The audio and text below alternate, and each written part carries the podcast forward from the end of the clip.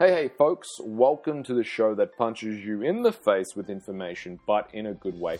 It's the Enterprise Fitness Podcast, and I'm your host, Mark Ottobre, owner and director of Enterprise Fitness. Now, we are dusting off the retro records here at Enterprise Fitness and taking you back to 2012, where I did this interview with Alan Watts. He's the author of A Serial Killer, but not cereal as in a serial killer, but a cereal as in the cereal you eat killer. Uh, fantastic book. Alan has so much good information out there, solid, rock solid, grounded in science, really grounded guy. I personally listened to this podcast back three, four times. I know you might be saying that's weird because I did the podcast, but I listened to it back because I learned a lot from this podcast. So, uh, if there's any controversy over the uh, you know the low fat, high fat, where does this nonsense come from? I think this podcast does a great job at dispelling the myths around a low fat diet and why you know there are a lot of unintended consequences when you go low fat. So Hope you enjoy this one, and I'll speak to you on the other side. This show is proudly brought to you by MaximusMark.com. Hi, folks, it's Maximus Mark, and welcome to the show that punches you in the face with information, but in a good way. It's Maximus Radio. And today I have one of those shows. You know the ones the ones where we shine a light on mainstream nutritional and medical errors. Today I have on the line Alan Watson, uh, author of both Cereal Killer, The Unintended Consequences of the Low Fat Diet, and 21 Days to a Healthy Heart. Alan was also the founder of a herbal and nutritional supplement business in 1989.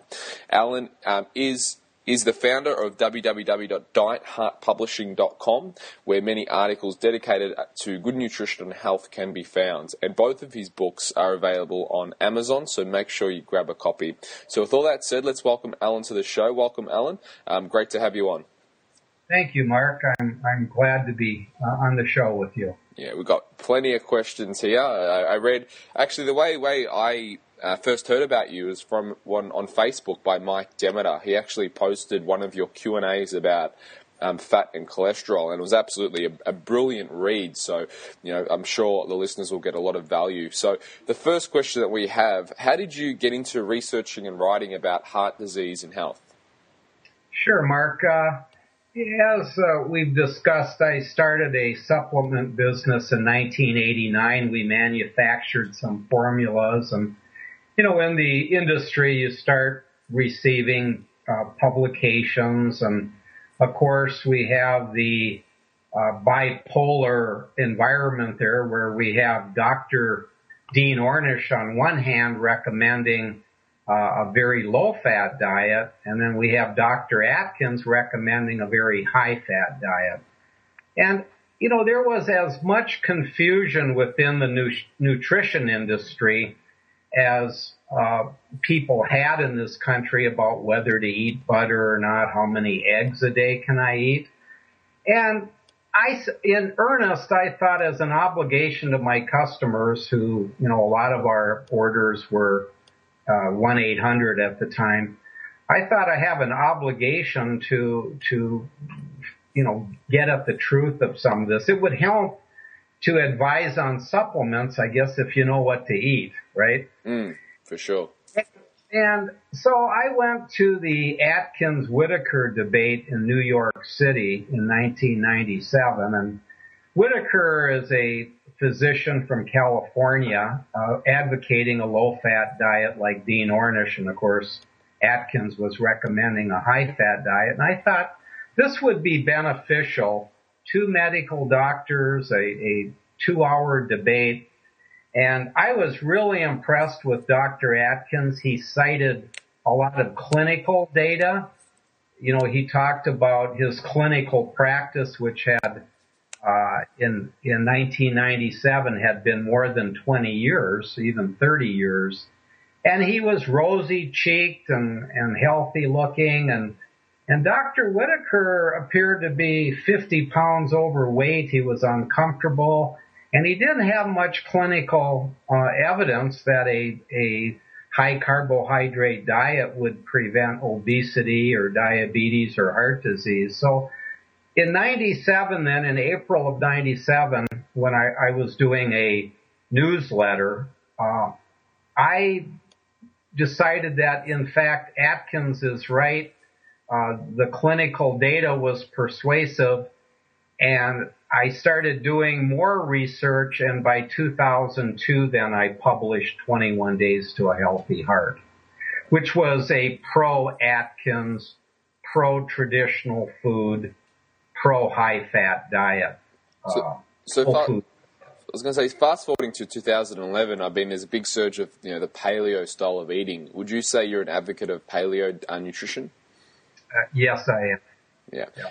Yeah. So um, you, uh, there there has been a, a, bit of controversy, I guess, just recently on Facebook with uh, some of my friends on Facebook, where there's been uh, questions about colon cancer and meat consumption. What's your take on that? Well, the you know meat consumption is something that's a little hard to generalize about because you know like any food, uh, there's differences in quality and and when, when I'm talking about meat consumption, it, it's like uh, the, the food that my grandfather served. Uh, he was a dairy farmer in northern Minnesota. Uh, you know, they had lamb, uh, they had beef, they had pork, especially in the winter. They made their own butter from uh, cows fed on pasture. Uh, of course, they had chickens. The skim milk was fed to the pigs to fatten them up, and they were able to get their, their cooking fat or lard from that. Well, my grandfather lived to be 88 years old. He, he wasn't on any prescription drugs. He died of pneumonia during a harsh Minnesota winter. So, I mean, that's anecdotal, but, you know, this has been repeated uh, over and over again. When you're eating good quality red meat, good quality animal feed, it protects you. These were considered protective foods uh, until the low fat era began. And now, if you're going to overcook meat, if you uh, burn it on a barbecue grill or you buy highly processed meats, uh, sausage that has nitrates and food colors and sugars, uh, that's a different story. And like any other contaminated food, uh, animal foods could cause cancer or other problems too. But to specifically answer your question, there's a lot of data from Harvard uh, here in the U.S. They, they, the physicians, uh, health study, the nurses health study, where uh, in the nurses health study, 80,000 nurses were followed for 10 years. And the nurses who consume the most red meat, who consume the, the most fat and cholesterol, had no more uh, cancer than the the nurses who consumed the least. In fact, the nurses who consumed the most fiber who had the highest carb intake had the highest levels of breast cancer. Wow. I, I think the Harvard studies are definitive that uh, that there's no association between uh, meat eating or eating more fat and protein and cancer. Right. Okay. And one more Facebook question until we hit to the, uh, I guess, the meat and veg of the interview. Um, question from uh, in Canada, Mike Demeter. He, he asked, uh, "What's your take on paleo diets different, uh, in different subpopulations? Say, for example, for children and seniors, does it need to be tweaked?" Does it need to be? I'm sorry. Tweaked. Does it need to be changed a little bit? Or... I, I think so. I mean, that that's always true. I think we're more different than alike we, we have varying sensitivities to carbohydrates. I think a good example is I live in Minnesota, northern Minnesota, where, you know, some of our temperatures are the coldest in the country. And your breakfast might be a little bit different in northern Minnesota than it would be in southern California. Uh, and, you know, so depending on the climate, the type of work you do, uh, I think our diet can vary. I view the, the paleo diet and, and that trend as really a variation of Atkins.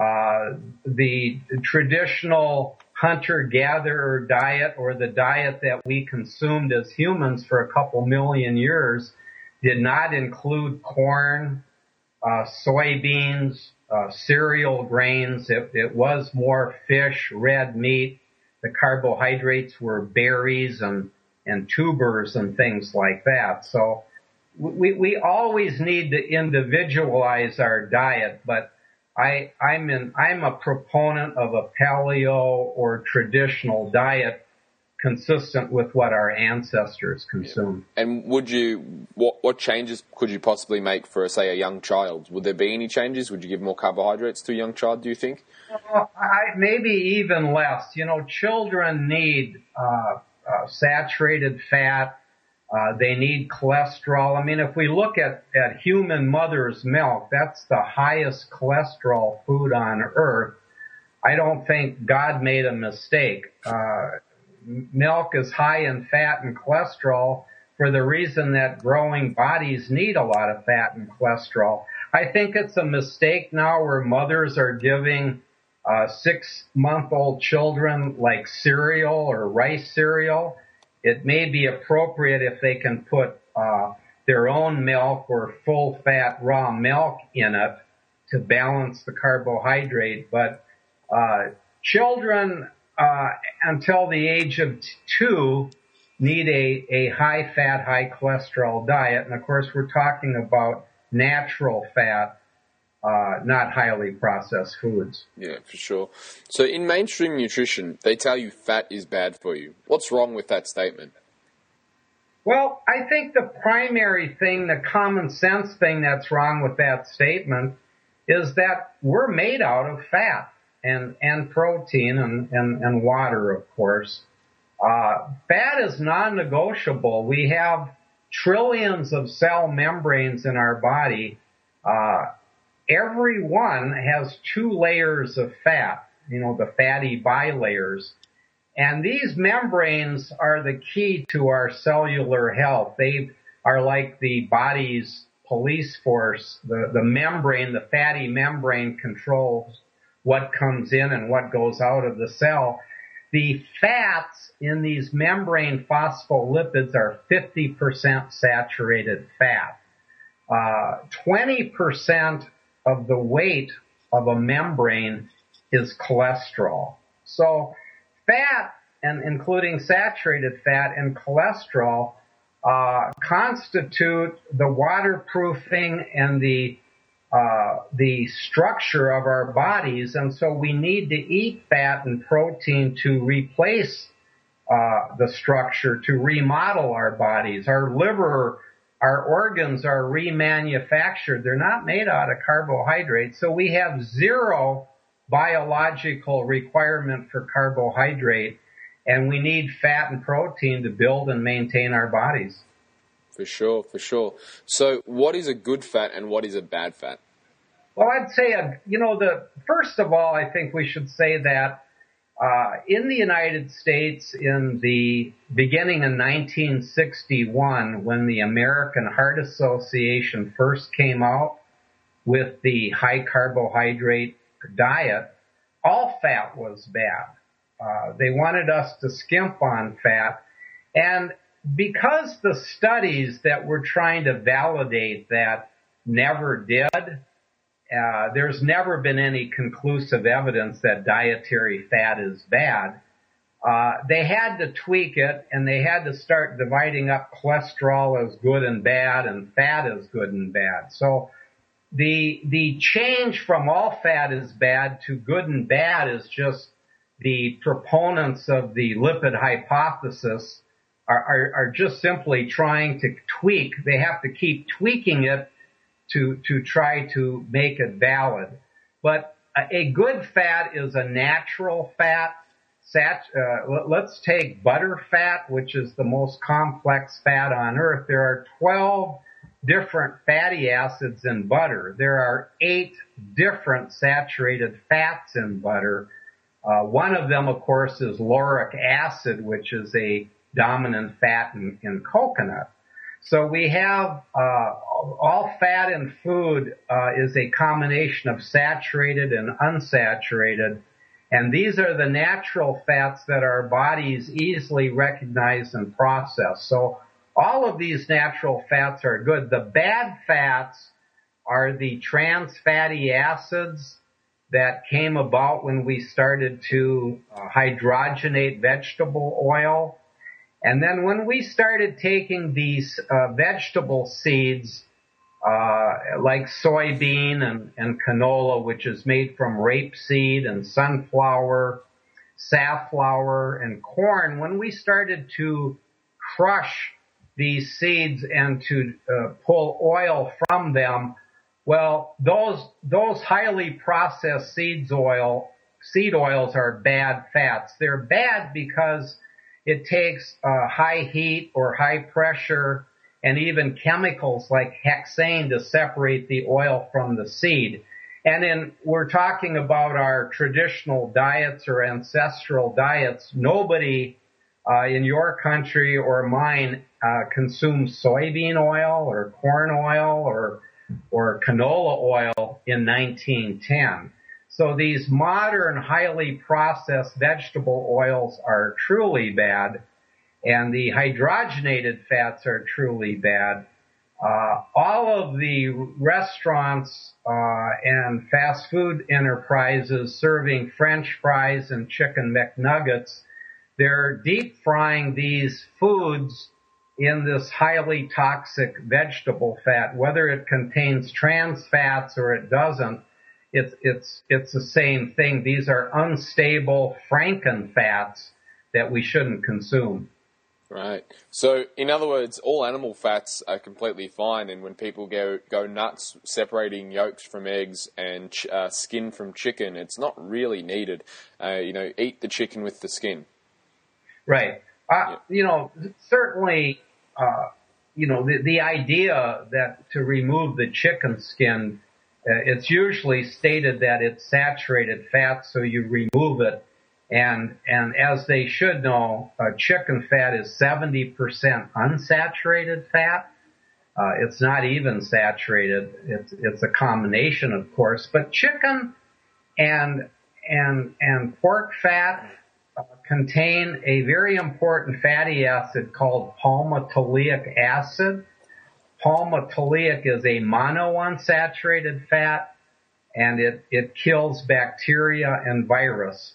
So if you remove the skin from the chicken, you're getting less palmitoleic acid and you're, you're, in other words, that's what they've done. In telling us not to eat coconut, not to eat palm, not to eat lard, not to eat chicken skin, not to eat butter, they've removed the antimicrobial fatty acids from our diets. And in exchange, we were told to eat fats like canola and soybean that do not contain antimicrobial fats.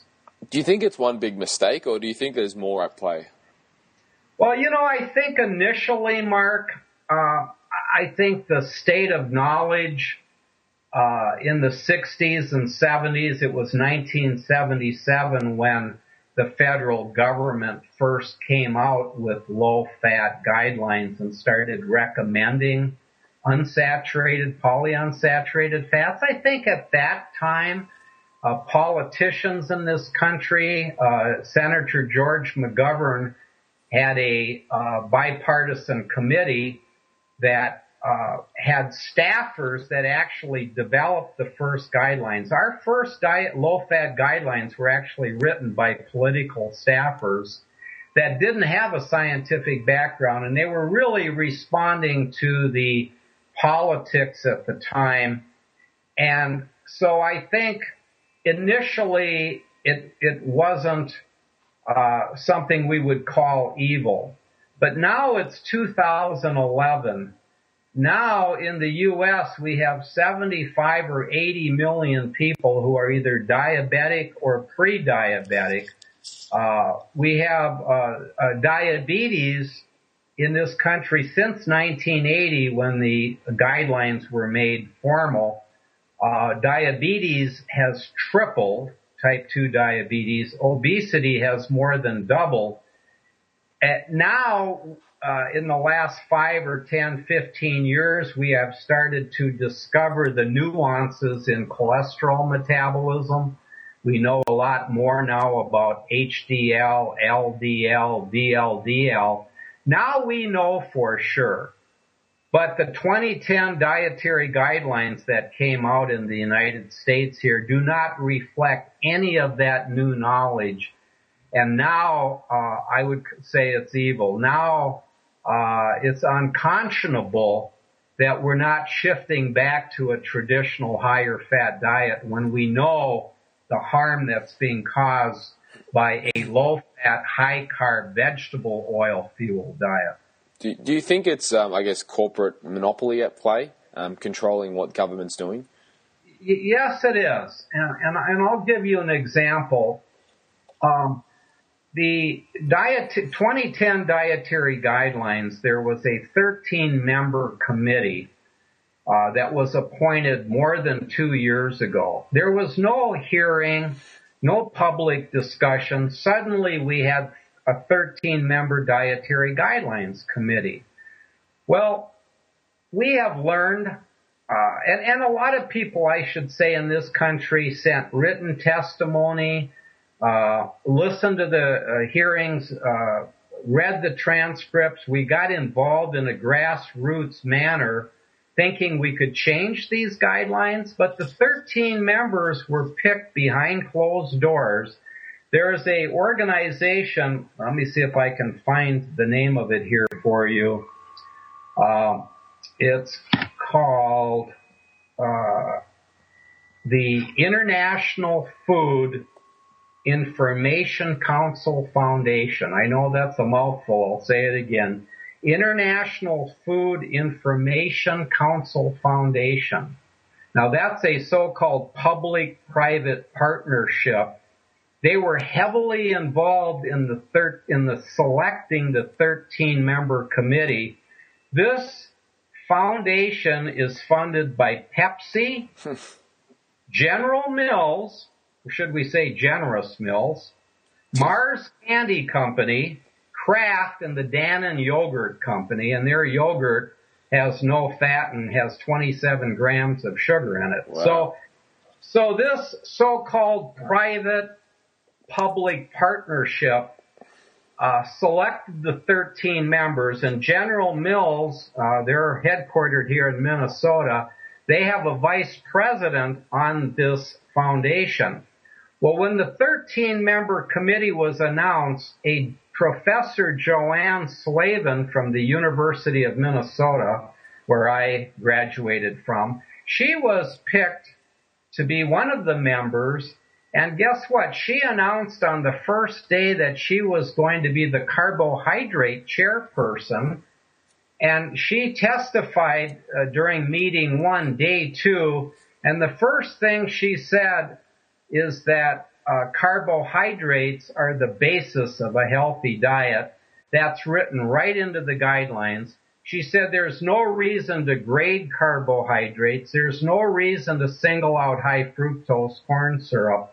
No reason to look at the glycemic index of carbohydrates. In other words, she made every decision about what would be in the final guidelines and the reason that she was selected is that all of her funding comes from General Mills. Uh, General Mills and Cargill, headquartered here, give millions of dollars to the university. In, in effect, the food industry in Minnesota owns the nutrition department and they made darn sure that the carbohydrate chair would be one of their own. Wow. So it really does go to that level of complexity. It's all, yeah, that's exactly right. So it's going to be very hard to change, isn't it? Yeah, it's going to be hard to change, but I think a lot of us in the United States, uh, I'll say I certainly did. We learned a valuable lesson. The dice were loaded. So for 2015, we're not going to waste our time uh, waiting for that committee. It's very important that the uh, U.S. Department of Agriculture be removed from the process of creating dietary guidelines because USDA and their dietitians are closely connected to this uh, International Food Information Council, which, as I mentioned, is funded completely by food companies. So we can't let them load the dice. As long as they load the dice, nothing's going to change. Does this relate at all? I'm not sure if you've looked into it, but Codex Alimentarius and the implementation of, of that um, food law. I, I'm sorry, Mark. Can you say ask I, that I again? said, I'm not sure if you've looked into it, but does this relate at all to Codex Alimentarius, where they, um, the I guess the the UN are trying to bring in a, a food guideline for the rest of the world? I don't think so necessarily. I think they're two different organizations without any uh, specific ties. Okay, so let's move on to cholesterol. Can you tell me what, what really simply, what does cholesterol do? Well, you know, cholesterol is almost conditionally essential. Uh, there are some people that do not synthesize cholesterol very effectively. And as I mentioned earlier, cholesterol makes up 20% of the, uh, of the cell membrane bilayer. So cholesterol is very vital. Uh, cholesterol, uh, would make sure cholesterol basically waterproofs our cells and, and makes them just pliable enough. So we have trillions of membranes and cholesterol is part of every membrane. Cholesterol is so important that every cell in the body except nervous system tissue can, can make cholesterol. So it's estimated that uh, our bodies have to make anywhere from 12 to 1800 milligrams of cholesterol daily to supply uh, what's needed by the body. And in this country and, and in the dietary guidelines since 1980, we have been told to limit our cholesterol to less than 300 milligrams per day. Now think of it, Mark. If we have to limit our dietary cholesterol to less than 300 milligrams, but our bodies need 1500 milligrams every day, then uh, instead of eating foods that our body needs, we're forcing our livers to uh, to make this cholesterol, and our livers have have better things to do. And of course, cholesterol is the precursor molecule to vitamin D. Uh, cholesterol is the the grandmother hormone. Uh, uh, cholesterol precedes pregnenolone and all of the sex and steroid hormones. So, uh, you know, cholesterol, I think you could say is the defining molecule of animal life. Uh, mosquitoes have LDL. They just don't fret about it. um, what what are I guess the optimal levels? Because obviously, there's people going to go to their doctor and get their cholesterol checked. What would you say the optimal levels of cholesterol are? Well, you know, the you know, I, will give you a, an example. I'll answer it this way. Uh, in the United States, if you have uh, total cholesterol over 200, it's a disease to be treated by drugs. Uh, my, I, had a physical in the last year. Uh, my brother did. Uh, virtually everybody I know who gets a physical is told they have a disease, high cholesterol. Uh, in in Europe, uh, there was a study called MONICA, uh, and that was a study of of, uh, of uh, lipid levels, including cholesterol, and heart health in 20 different European countries. And the uh, people in Switzerland uh, had the highest longevity and and the lowest rates of heart disease, along with the French. Uh, but the Swiss also had the highest average cholesterol cholesterol levels. They were 265 milligrams per deciliter. So isn't it interesting that in the United States, I'm not sure about Australia, 265 is a, is a disease to be treated with drugs. In Switzerland, it's a marker for good health and longevity.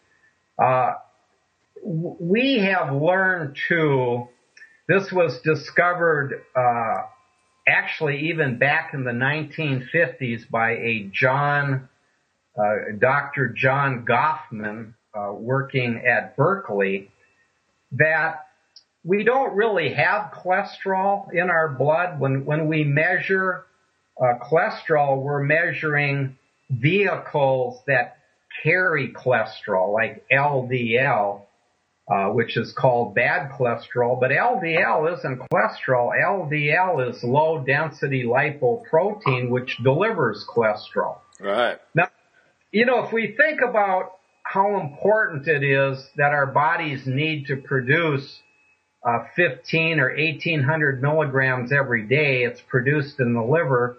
That has to be delivered out, uh, delivered from the liver to the cells in the body. That's what LDL does. LDL uh, is not bad cholesterol; it's a delivery vehicle. Uh, HDL isn't is, is good, but it's not cholesterol. It, it delivers cholesterol back to the liver. And then the crux of the matter, Mark, is that at least half or more of the people who have a heart attack and die don't have elevated cholesterol. They don't have this disease called high cholesterol. They have cholesterol, total cholesterol below 200. So we've been sold a bill of goods. Uh, uh, it started with Ancel Keys at the University of Minnesota, and it goes right on to this day.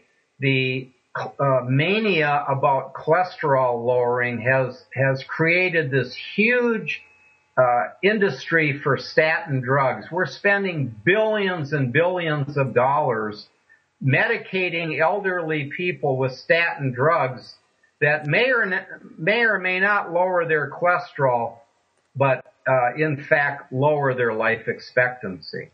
Right. So it's mad, complete and utter madness in a in a nutshell, I it, guess. Uh, it, it, it's total madness. I I'm hoping that 20, 30 years from now, people look back at cholesterol lowering uh, as as the the gravest mistake of, of medicine uh, in the last two, three hundred years.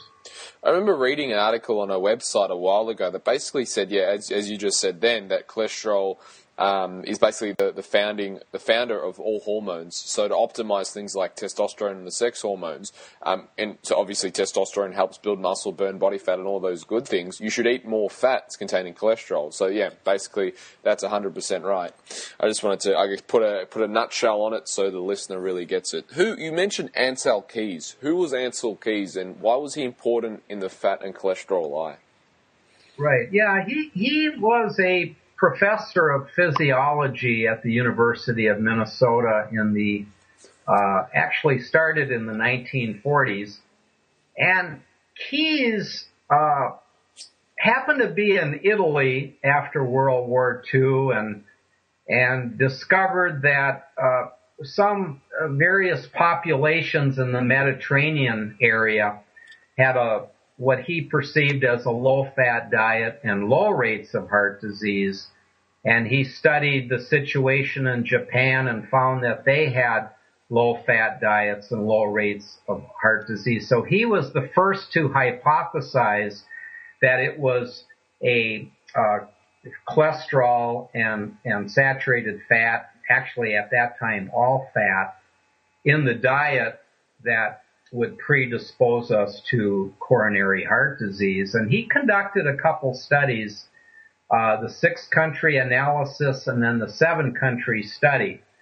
And, and what's interesting about the, the six country analysis, which came out in about 1953, uh, we'll use the example of Japan. The Japanese had low rates of heart disease and low uh, uh, consumption of fat and the United States had uh, high rates of heart disease and, and, and high rates of uh, or uh, high intake of fat. Here's the thing, though. So he could draw a straight line, a linear relationship between mortality from heart disease and fat intake. Uh, the problem is that in order to draw that nice straight line, he had to ignore of the 22 countries he had he only chose six he ignored France, for example, which had a high fat diet and low rates of heart disease. He ignored Mexico, which had a high uh, fat intake and low rates of heart disease. So Keys selected data. He selected the countries and data that would prove his hypothesis. And Keys wasn't a real nice guy. Uh, contemporaries uh, complained about his manner and method. He was the important thing now is he was a member of the board of the American Heart Association, and by 1961 he had persuaded the American Heart Association to adopt his uh, low-fat, high-carbohydrate diet based on his six-country analysis, which was clearly flawed. And a good example is uh, to go back to the Japanese is after the war they were lucky to eat. The Japanese didn't have a lot of food. They had a low fat diet, but they had a low sugar diet. Uh, they had a, they didn't eat a lot of processed foods and they had very high rates of stroke. Right. So Keys was conducting epidemiology, not cause and effect he didn't consider, he was only looking at one thing. He wanted to prove that he was right and he did it by selecting data. In 1961, when the American Heart Association accepted his low fat diet or his high carbohydrate diet, there were seven board members. Uh, quite a few of them on the board were professors at other universities who got all of their funding from food companies. There's a Jeremiah Stamler, uh, still alive, Northwestern University in Chicago. He was an advocate, uh, a, a supporter of Keys. All of his funding came from Mazola and Fleischmann's margarine, wow. edible oil. There was a Frederick Stare from Harvard. His funding came from the Cereal Institute, uh, Nabisco, and other food companies. In other words, by 1961, when American Heart came out with this diet that we're beset with today, uh, it was food company uh, paid researchers that made the vote uh, so Keys could prevail.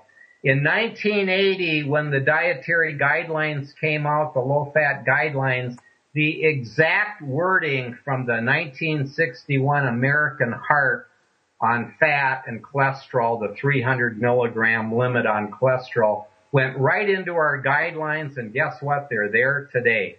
We've had the same uh, restriction on dietary fat and cholesterol for 40 or 50 years, but now today the difference is that now we're a country and increasingly a world that's getting fatter and sicker uh, by the decade. When you go out and I guess present this information to maybe doctors that haven't been exposed to this information before, do you find there's much resistance that people want to hold on to the belief that carbohydrates are good for you and that's what we should be eating? Right. Yeah. There, there, there is still total resistance. Uh, if you go into a, a, a, vitamin store, a health food store in this in, here, and pick up uh, a magazine, uh, whether it's Delicious or Total Health. Uh, it's full of, of anti-fat, anti-butter information. Uh, the, the guidelines that just came out are virtually identical to 1980. Uh, if, if, when I went to uh, my doctor, I, I've had very few doctor visits in the last 40 years, but I thought uh, I should have uh, these lipids done. Uh, my HDL was 66, which is uh, good. You want it over 60. My triglycerides were 82. You want them under 100, but my cholesterol was 265. My doctor insisted that I need to go on a statin drug. I said, what about my HDL? What about my triglycerides? Why don't we talk about these things? And and you know what, Mark? She didn't really know what triglycerides were. Wow. She didn't know. All they they have been the the public may be brainwashed, but uh, these doctors unfortunately have been programmed by their education, and their education in large part has been framed by the interests of the food and drug companies that control the curriculum, not only in medical schools, but in nutrition departments at the high school and college level uh, throughout the country. So, what, what, do you think is the biggest link to heart disease? Is it C-reactive proteins in relation to triglycerides and HDL? Well, you know, with, with heart disease, uh, now more and more, and even in the mainstream, uh, they're starting to see uh, the metabolic syndrome. Uh, the metabolic syndrome is the higher blood sugar, uh, elevated triglycerides. Uh, triglycerides are blood fats made in the liver from excess carbs. Uh, low levels of HDL, uh, uh, protruding abdominal fat, high blood pressure. This cluster of symptoms uh, is called metabolic syndrome, and, and the two most important parts of that are high blood sugar and, and high circulating insulin. So if we have a breakfast of, uh, let's say three eggs fried in butter or lard and maybe a couple lamb chops, uh, protein and fat, we're not going to raise our blood sugar. No. That breakfast doesn't call for insulin. And by eating that fat in the morning when we're in mild ketosis anyway, we're giving our body permission to burn fat. If we eat good natural fat, we're going to burn fat. But now if we have a breakfast of a sugary cereal or any box cereal raises blood sugar, people put skim milk, which has milk sugar. They might have a banana and a glass of orange juice. That excess sugar, that 40 or 50 grams of sugar now goes into the body, goes into the blood, well, the liver has to turn that into fat. That's called triglycerides. When your right. body takes triglycerides and loads it into the blood, you're depressing HDL. That is the link to heart disease. Obesity, diabetes, diabetes, 80% of diabetics die of heart disease. Wow. So diabetes and heart disease overlap 80%. The common denominator of obesity, diabetes, and heart disease are high blood sugar and high insulin levels. Uh, the majority of people who who have who have a heart attack and die of sudden death have either low or average cholesterol levels, but they're going to have higher blood sugar, higher insulin and higher triglyceride levels. So let me ask you this: I go into my doctor, I get my blood test. Um, I have to to the doctor. The doctor says I have high cholesterol. It's two sixty five. What then do I say to the doctor? What what what what are some points that people can take home to challenge their doctor on? Sure. What what I would do is bring a black marker and just cross out the total cholesterol. It, it doesn't mean a thing really. Um, the all cause death rate increases when your total cholesterol goes below 180. Uh, people who are dying of cancer, our second cause of death, typically have total cholesterol of 120 or 130. Uh, low low levels of cholesterol are associated with cancer, uh, heart disease, suicide, accident, leukemia, things like that. Uh, a, a, remember the Swiss, the longest lived people in Europe, their average cholesterol is 265. So it's perfectly okay. As we age, we would expect our cholesterol to slowly increase and cholesterol between, let's say, 180 and about 330 can be perfectly normal. What you want to do is immediately look at fasting glucose. That, that's the most important number. Uh, optimum is about 87 or 88. Uh, Dr. Atkins always said 95 is the very highest. When you go over 95, your uh, uh, risk of, of death from heart disease starts to increase in a linear manner. And uh, I should note that at 110, fasting glucose, you're, you're diagnosed as pre-diabetic. And at 125, it's full blown diabetes. So blood sugar, which needs to be in a narrow range, let's say 75 to 95, when you go over 95, you're developing heart disease. Now, only carbohydrates raise blood sugar. Only carbohydrates uh, call for insulin.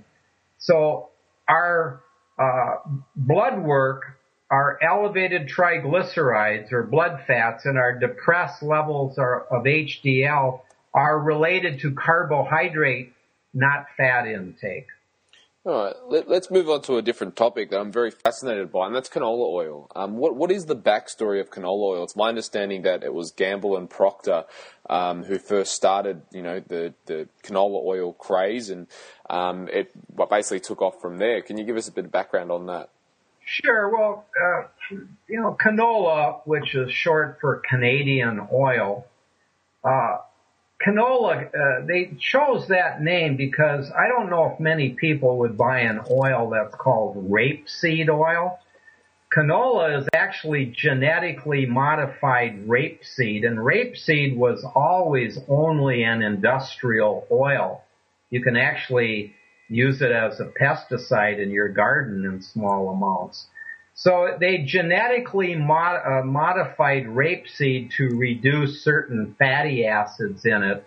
And when they, when they reduced those fatty acids, it increased the monounsaturated oleic acid, which is the dominant fat in olive oil. So they, they took, uh, rapeseed, which has a lot of polyunsaturates like soybean, genetically modified it to make it look like more like olive oil. Here's the problem uh, with it. One, it's all genetically modified. Two, uh, it stinks. And to to deodorize canola, it has to be heated over 300 degrees. Uh, and when when they heat an unsaturated, dominantly unsaturated oil to those sort of temperatures, it's not edible anymore. Canola isn't edible. The deodorizing also increases, uh, turns some of the unsaturated fats into trans fats. But it's not on the label because they check for the trans fats before the deodorization uh. process. So if you see canola and it says no trans fats, that's not true. It will have trans fats because it was deodorized after the check. So what are some of the harm? The inflammation. High sugar causes inflammation. High omega-6 or high uh, linoleic acid uh, causes inflammation. Canola does have a lot of monounsaturated fat, uh, which has been modified, but it does have a lot of linoleic, polyunsaturated linoleic acid, which we find in soybean and sunflower. Uh, unsaturated means unstable. So these are chemically unstable. When you get oil out of a seed using hexane or high pressure or high heat, you damage the oils. So these oils are not fit for human consumption.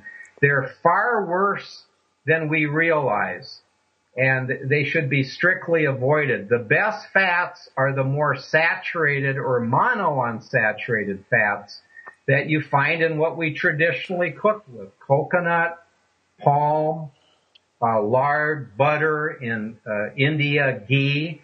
The Indians use ghee, you know, which is basically clarified butter with the moisture removed.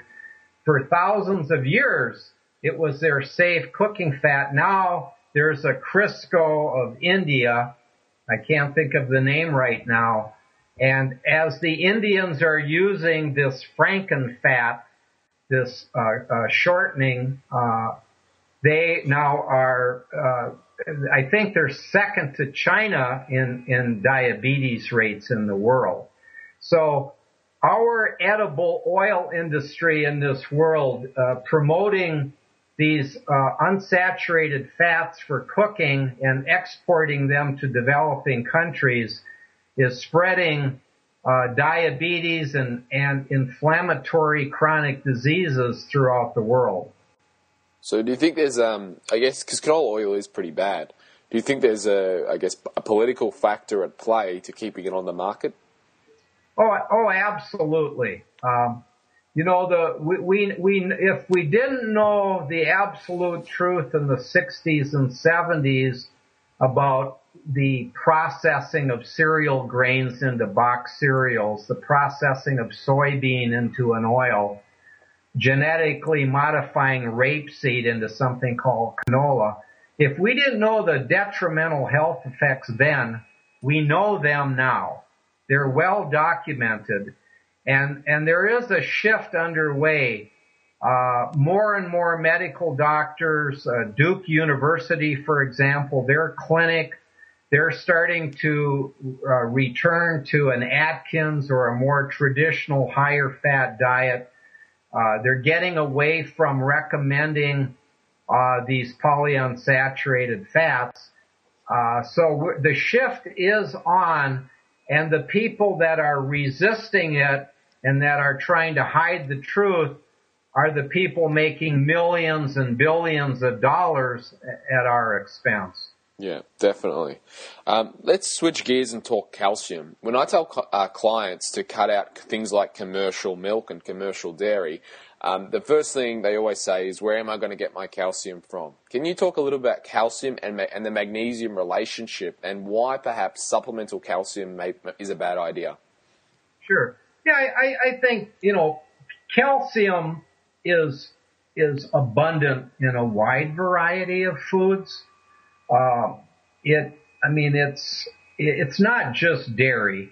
Now, dairy can be a good source of calcium. If we consume cheese made from raw milk, uh, uh, raw milk, of course, has all of the enzymes intact. When we pasteurize milk, we destroy the enzymes.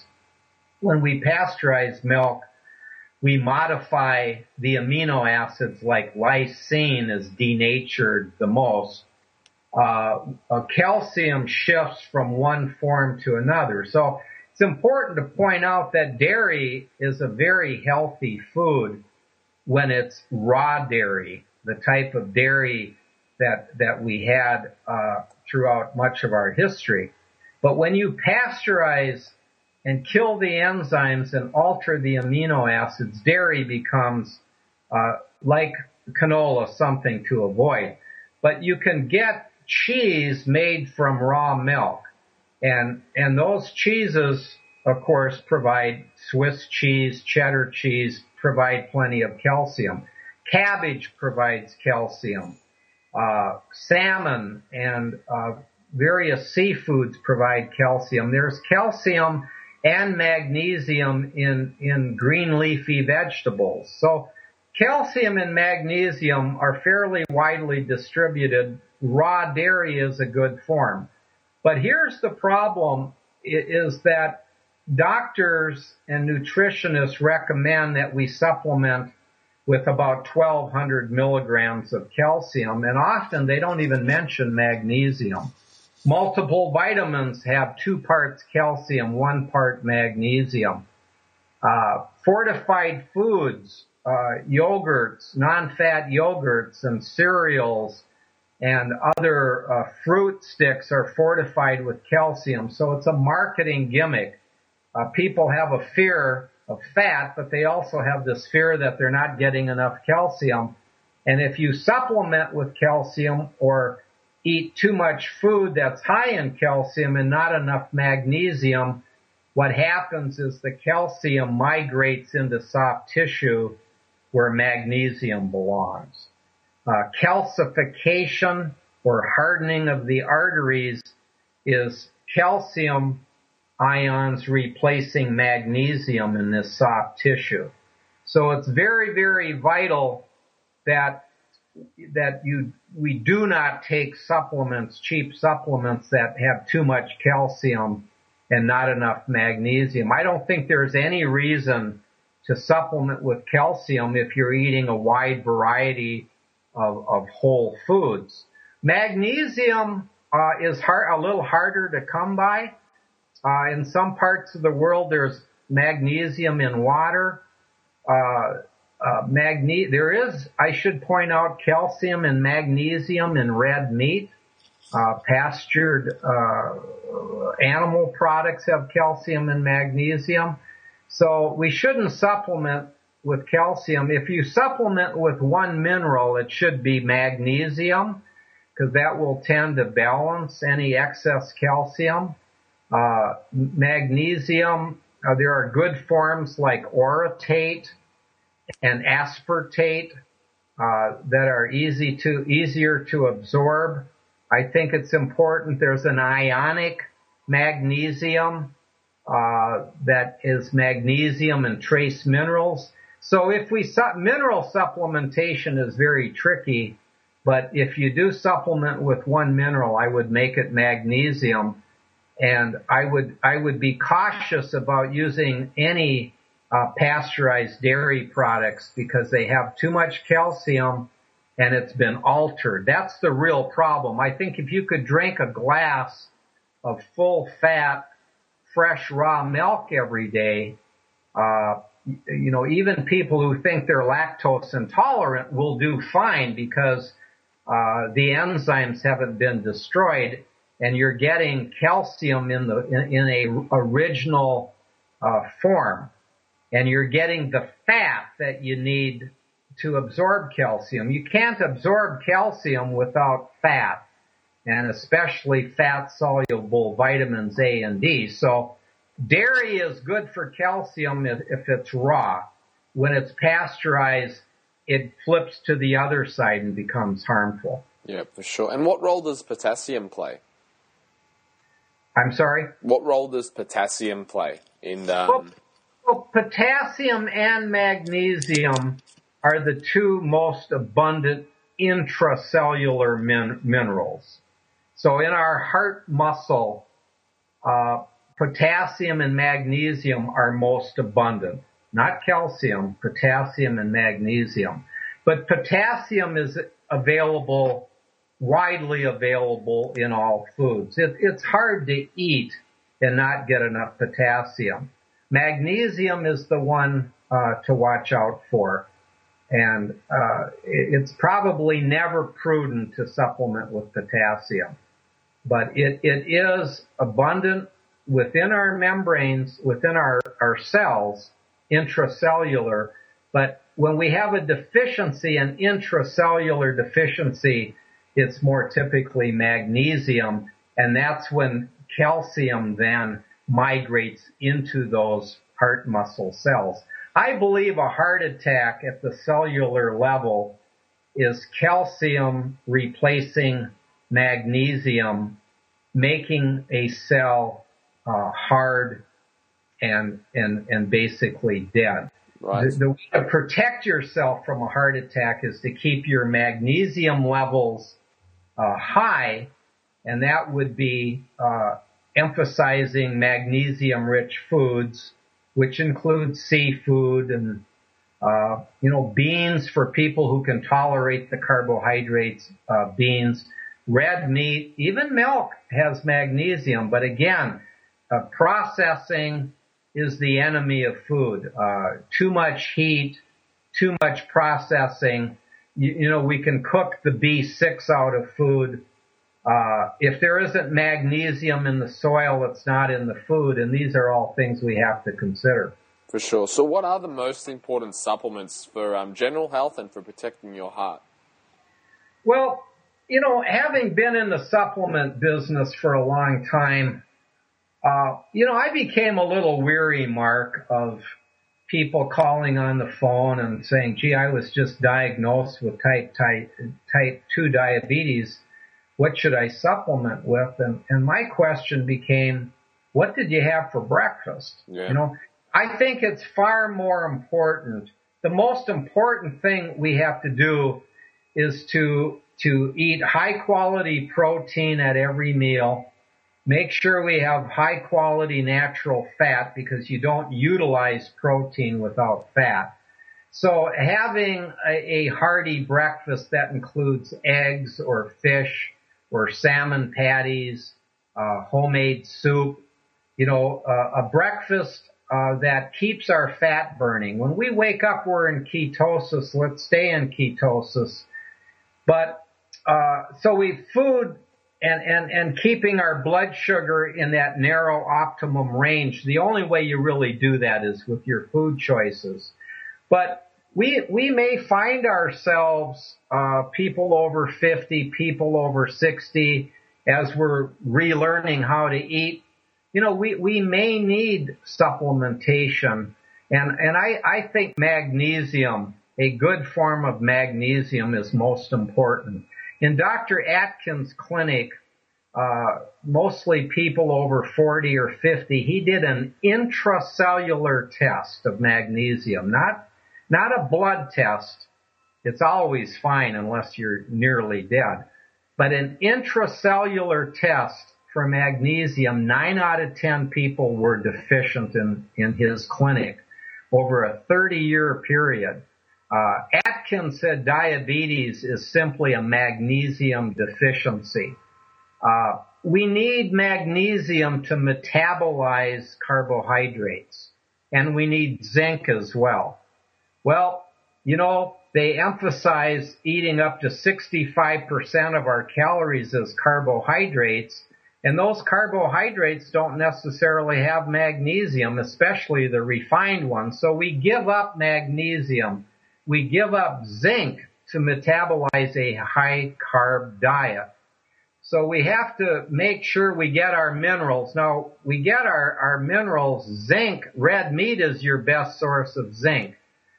Um, uh, magnesium, there's there's magnesium in red meat, but that's where the fish comes in. Green leafy vegetables, seafoods. The Japanese diet is rich in magnesium from uh, seafood and and including sea vegetables. Uh, when it comes to heart health, then magnesium is vital. I don't think you need zinc if you're eating your red meat, but uh, herbs can be very important for heart health. I think cayenne pepper, not pasteurized hot sauce, but cayenne pepper, ginger root, uh, circulation stimulants like that are important because they reduce fibrin.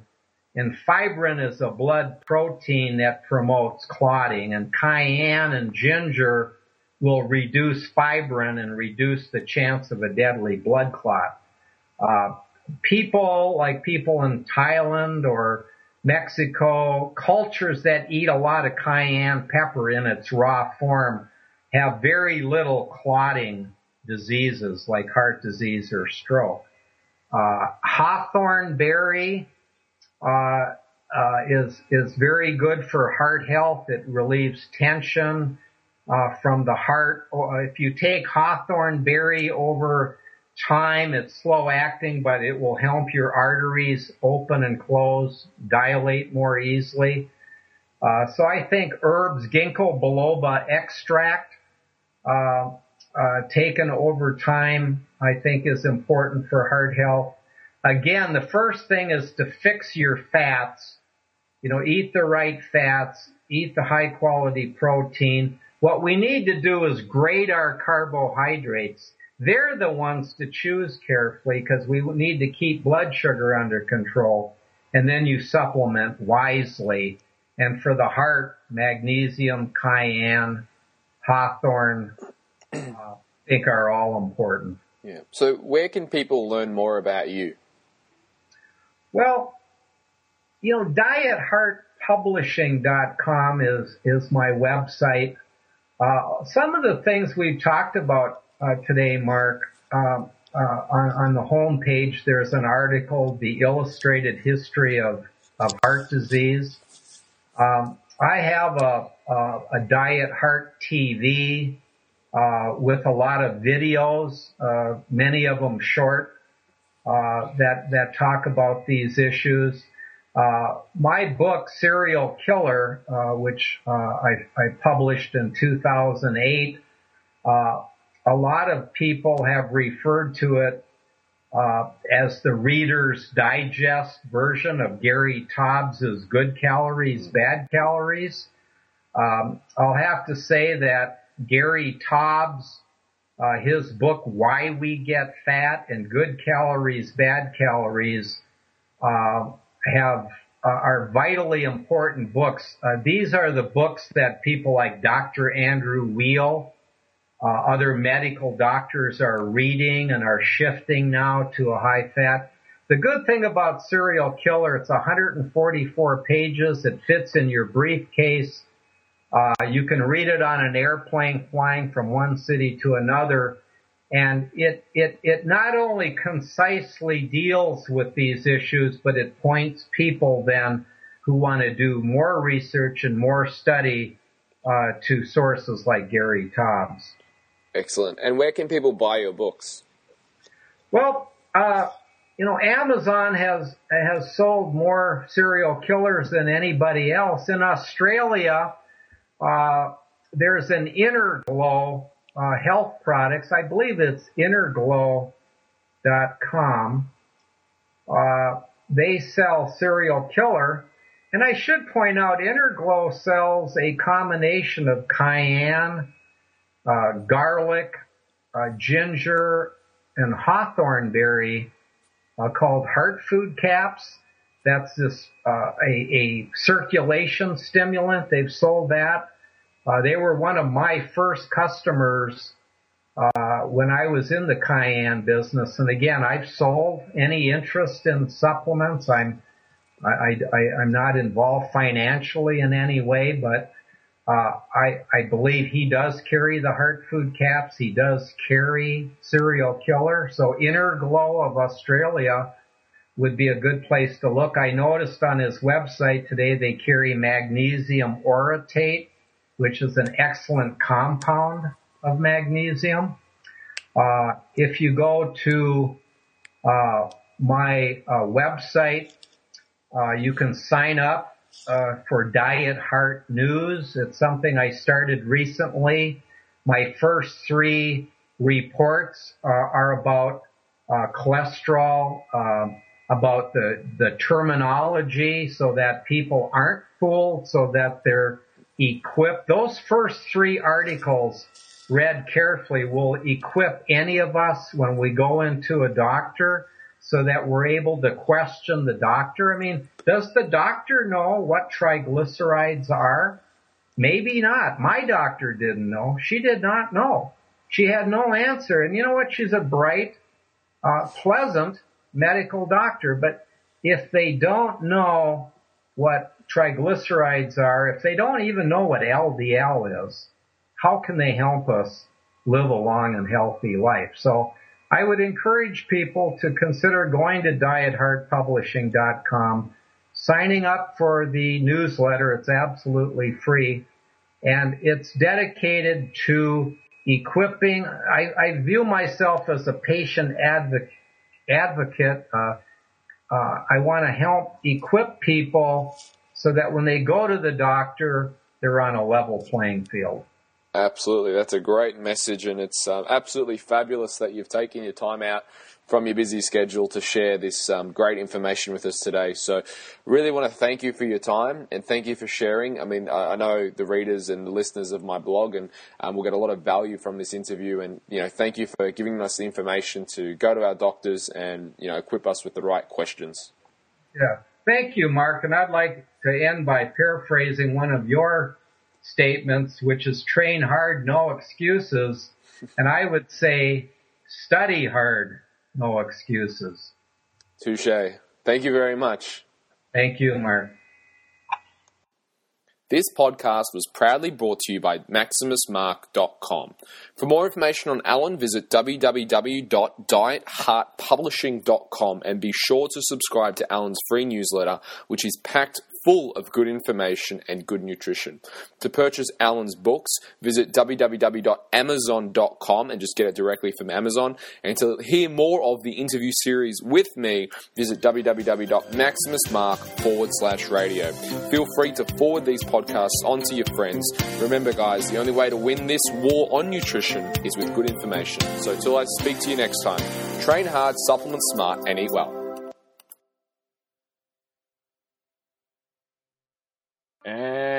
We're back. Hope you enjoyed that podcast with Alan Watson.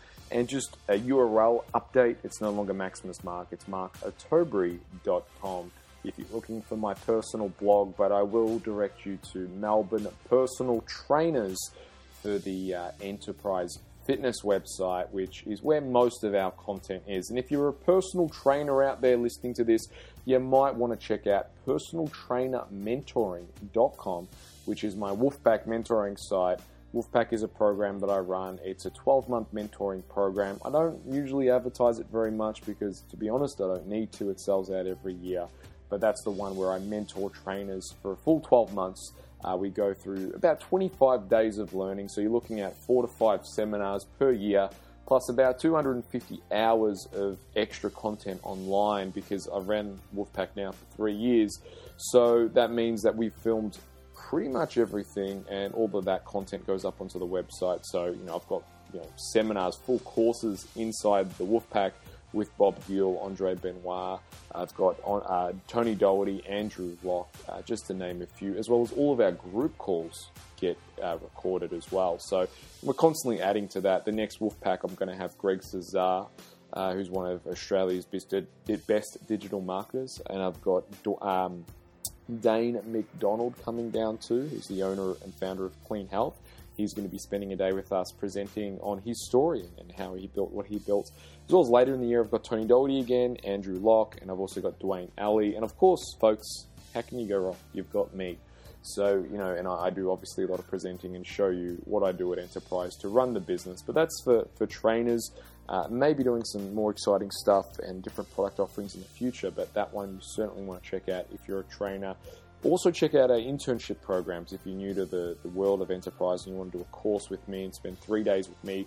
The internship program is really a good stepping stone for that. So, check that out on the Enterprise website, which is Melbourne Personal Trainers com, and you can look up. I've been running internship now for five years, and um, it's a great course. It's where a lot of really good trainers start, and um, because I provide a lot of value, and I really do believe in that course. I've seen a lot of really good transformations in trainers, uh, well as the way they run their business and also their physique. So we go a day on training, a day on nutrition, and a day on business and, and personal development as well. So it's a very well-rounded course, and will give you the kick in the nuts or ovaries, depending on gender, uh, that you need to to really hit some goals and hit some goals fast. So check that one out, folks. If you want to follow me, you of course you can on Instagram. Very simple. It's just Mark Ottobre, which is my name. October uh, or Ottobre is uh, October in Italian, so very, very easy to remember. Or Ottobre, if your Australian colloquialism is a little stronger, you can just call me Ottobre and um, we'll just call it even. So that's how to remember that one. Obviously, I do more Facebooking than I do Instagram. To be perfectly honest with you, I don't get Instagram, but I'm, I'm using it more and more. I like the sound of podcasts. I like to listen to things. I'm much more of an audio digital kind of guy. Hence, I have a podcast show and I uh, like to talk. And I like to talk to you. So, uh, if you want me, if you want to interview me and do a podcast show, if you've got, hey, Mark, I'd like to pick your brain for an hour, um, I'm interested in that. So we can we can make a podcast together. So if you're interested in that, uh, please reach out to my Instagram. So contact me on Instagram, just direct message me and say, hey, heard the podcast, and uh, yeah, all good. So we're on SoundCloud as well, and we've just cracked 900 subscribers on YouTube. So would really love to crack a thousand subscribers. Again, our videos on YouTube I think are very entertaining and educational. So please subscribe to us on YouTube and check out our videos. I think our most popular video now has about 80,000 views, which is awesome. And we'll want to keep growing the, uh, the, the video side of things. So till next time, folks, train hard, supplement smart, and eat well.